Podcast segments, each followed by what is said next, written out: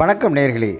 இது channel G welcome back to another episode of channel G Thiruvilaiyadal Puranam தொடர் சிந்தனையில் இன்று விருத்தகுமார பாலரான படலம்.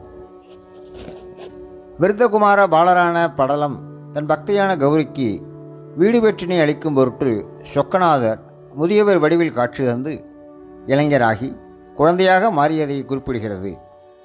கௌரியின் சிவபக்தி புகுந்த இடத்தில் கௌரிக்கு நேர்ந்த கொடுமை. கௌரி துன்பத்திலும் சிவனடியாருக்கு சேவை செய்தல் என ஒவ்வொரு நிகழ்வும் அழகாக இப்படலத்தில் விளக்கப்பட்டுள்ளது. படலம் என்பது கதை. இப்படலம் திருவிளையாடல் புராணத்தில் கூடல் காண்டத்தில் இருபத்தி மூன்றாவது படலமாக அமைந்துள்ளது. இனி சிந்தனைக்கு போகலாம். விக்கிரம பாண்டியனின் ஆட்சியில் மதுரையில் விருபாக்கன் சுபவிரதை என்ற அந்தன தம்பதியினர் வாழ்ந்து வந்தனர். அவர்கள் இருவரும் சொக்கநாதரையும் மீனாட்சி அம்மையையும் போற்றி சிவனை வழிபாடு செய்து வந்தார்கள். அவ்விருவருக்கும் குழந்தை பேறு நீண்ட நாட்கள் கிடைக்கவில்லை. பின்னர் சொக்கநாதரின் திருவருளால் பெண் குழந்தையை பெற்றார்கள். அவளுக்கு கௌரி என்று பெயரிட்டு வளர்த்து வந்தார்கள். குழந்தை கௌரி சிறுவயதிலேயே அம்மையப்பரிடம் அன்பு பூண்டு இறைபக்தி மிக்கவளாய் விளங்கினாள். சிறிது விவரம் தெரிந்ததும் கௌரி ஒரு நாள் தனது தந்தையிடம் அப்பா எனக்கு வீடு பேற்றினை அளிக்கும் மந்திரத்தை கூறுங்கள் என்று கேட்டார். விருபாக்கனும் பராசக்தியின் மந்திரத்தை தனது மகளுக்கு உபதேசித்தார்.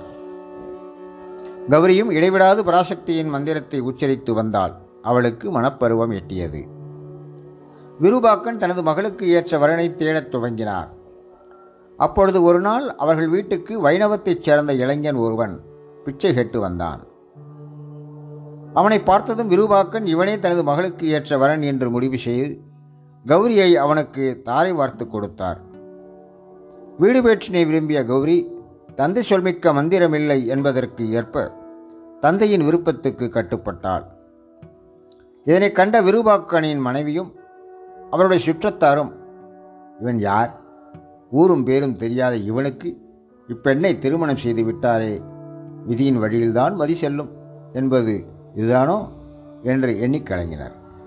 பின் கௌரியை அவளது கணவருடன் சீர்கொடுத்து அனுப்பி வைத்தனர். வைணவ இளைஞன் தன் மனைவியோடு தன் இல்லத்தை இழைந்தான் சிவனரியை பின்பற்றி வாழும் கௌரியை அவளுடைய மாமனாருக்கும் மாமியாருக்கும் பிடிக்கவில்லை. அவர்கள் அவளை பெரிதும் துன்பப்படுத்தினர். சொக்கநாதர் சிவனடியாராக வருதல் ஒரு நாள் கௌரியின் வீட்டார் உறவினர் திருமணத்துக்கு செல்வதற்காக வீட்டினை பூட்டிவிட்டு கௌரியை தனியே விட்டுவிட்டு சென்று விட்டனர். அப்பொழுது கௌரி ஒரு சிவனடியாரையும் காணாது என்னுடைய கண்கள் இருண்டு விடும் போலுள்ளதே என்று எண்ணி கலங்கினாள். அப்பொழுது சொக்கநாதர் முதிய சிவனடியாராக கௌரியின் முன் தோன்றினார். பல நாட்கள் உணவின்றி வருந்துபவர் போல் காணப்பட்டார். கௌரியும் அவரிடம் மிக்க அன்பு கொண்டு அவரை வரவேற்றாள். சிவனடியார் தான் பசியோடு வந்திருப்பதாக கௌரியிடம் தெரிவித்தார். அதனை கேட்ட கௌரி வீட்டை பூட்டிக் கொண்டு சென்று விட்டார்களே நான் என்ன செய்வேன் என்று கேட்டாள். அதற்கு சிவனடியார் நீ உன் கையினை கதவின் பூட்டில் வை கதவு திறந்து கொள்ளும் என்று கூறினார்.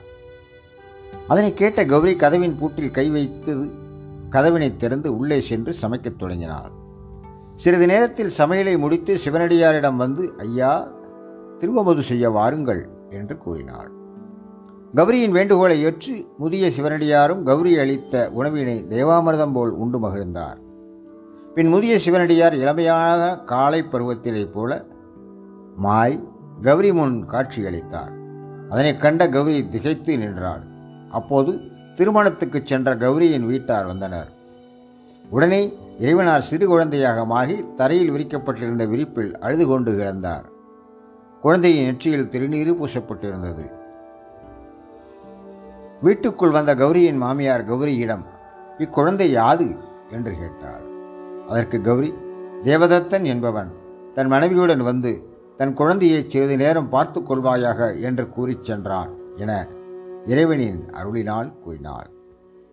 இதனை கேட்ட கௌரியின் மாமனும் மாமியும் கோபம் கொண்டு சிவபெருமானிடம் அன்பு பூண்ட நீங்கள் இருவரும் வீட்டை விட்டு செல்லுங்கள் என்று கூறி வீட்டை விட்டு விரட்டி விட்டனர் வீட்டை விட்டு வெளியேறிய கௌரி குழந்தையின் திருமுகத்தை பார்த்தவாறு அம்மையப்பரை மனதில் நிறுத்தி உமாதேவியரின் திருமந்திரத்தை உச்சரித்தாள். என்ன ஆச்சரியம்? குழந்தை மறைந்து விட்டது. சிவபெருமான் இடவ வாகனத்தில் காட்சியளித்தார். அக்காட்சியைக் கண்ட கௌரி சிவானந்த கடலில் ஆழ்ந்தாள்.